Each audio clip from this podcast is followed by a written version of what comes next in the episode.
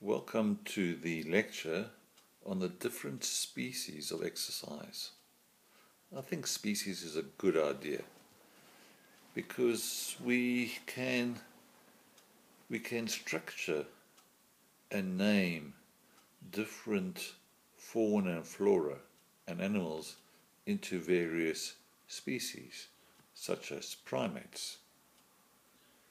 Exercise is using the muscular skeletal system, where we have hundreds of joints and bones and ligaments and muscles that we can use to move or to hold certain positions. There are thousands and thousands of yoga positions and probably hundreds and hundreds of exercises that you can increase your aerobic function. Aerobic is really that you're doing something that makes you breathe a little bit harder. You need more ox- oxygen. And these examples are running, or cycling, or rowing, or hiking, or jumping, or so many other ways to do it very common is brisk walking and jogging. Cycling is becoming more popular these days, as well as hiking in the hills and the mountains. Gyms, commercial gyms, are set up with aerobic areas to cycle or to jog on the, on the treadmill or swim in the pool. There are also special classes at these gyms for strengthening and stretching various muscle groups. It is a good idea to cross train, to do aerobic exercise and weightlifting and stretching muscles and a bit of balance. So there's really no excuse. I recently met a man who is 80 years old, walking with a stick, who said he is a morose old man. I asked him, Are you exercise? He said, How can I exercise with a bad knee? I said, There's many exercises that you can actually do in a sitting position. He looked at me with amazement and then agreed that he would look into it and start moving his upper body and, under specialist care, his lower limbs. Find out which species of exercise suits you best, your personality, your age, your health status, and the resources around you. We're moving to the end of the section on exercise, adventures in exercise and movement.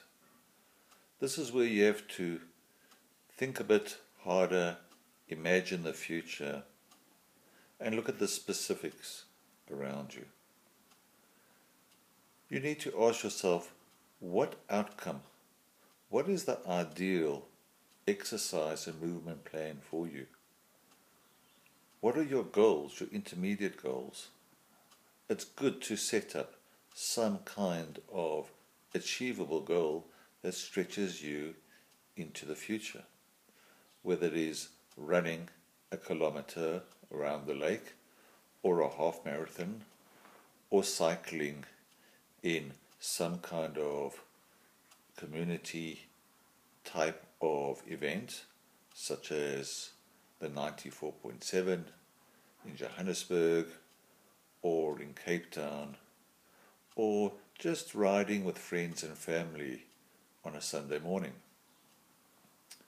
You need to think about the consequences of exercise because for every choice there are consequences. And by exercising more, you might have to give up other things that are tend to be a bit more wasteful, or you might have less time to do things that you've usually enjoyed before.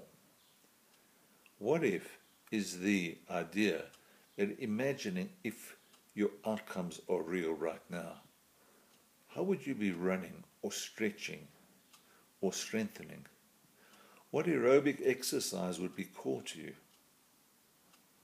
Just imagine, visualize the outcomes being true today. Then you need to look at what your circumstances and the systems that you are in. Do you have any exercise gear that you can utilize, such as a treadmill, or a garden, or nearby park, or bicycle? What is the state of your walking or running shoes? Might be a good investment to buy really good pair of running shoes.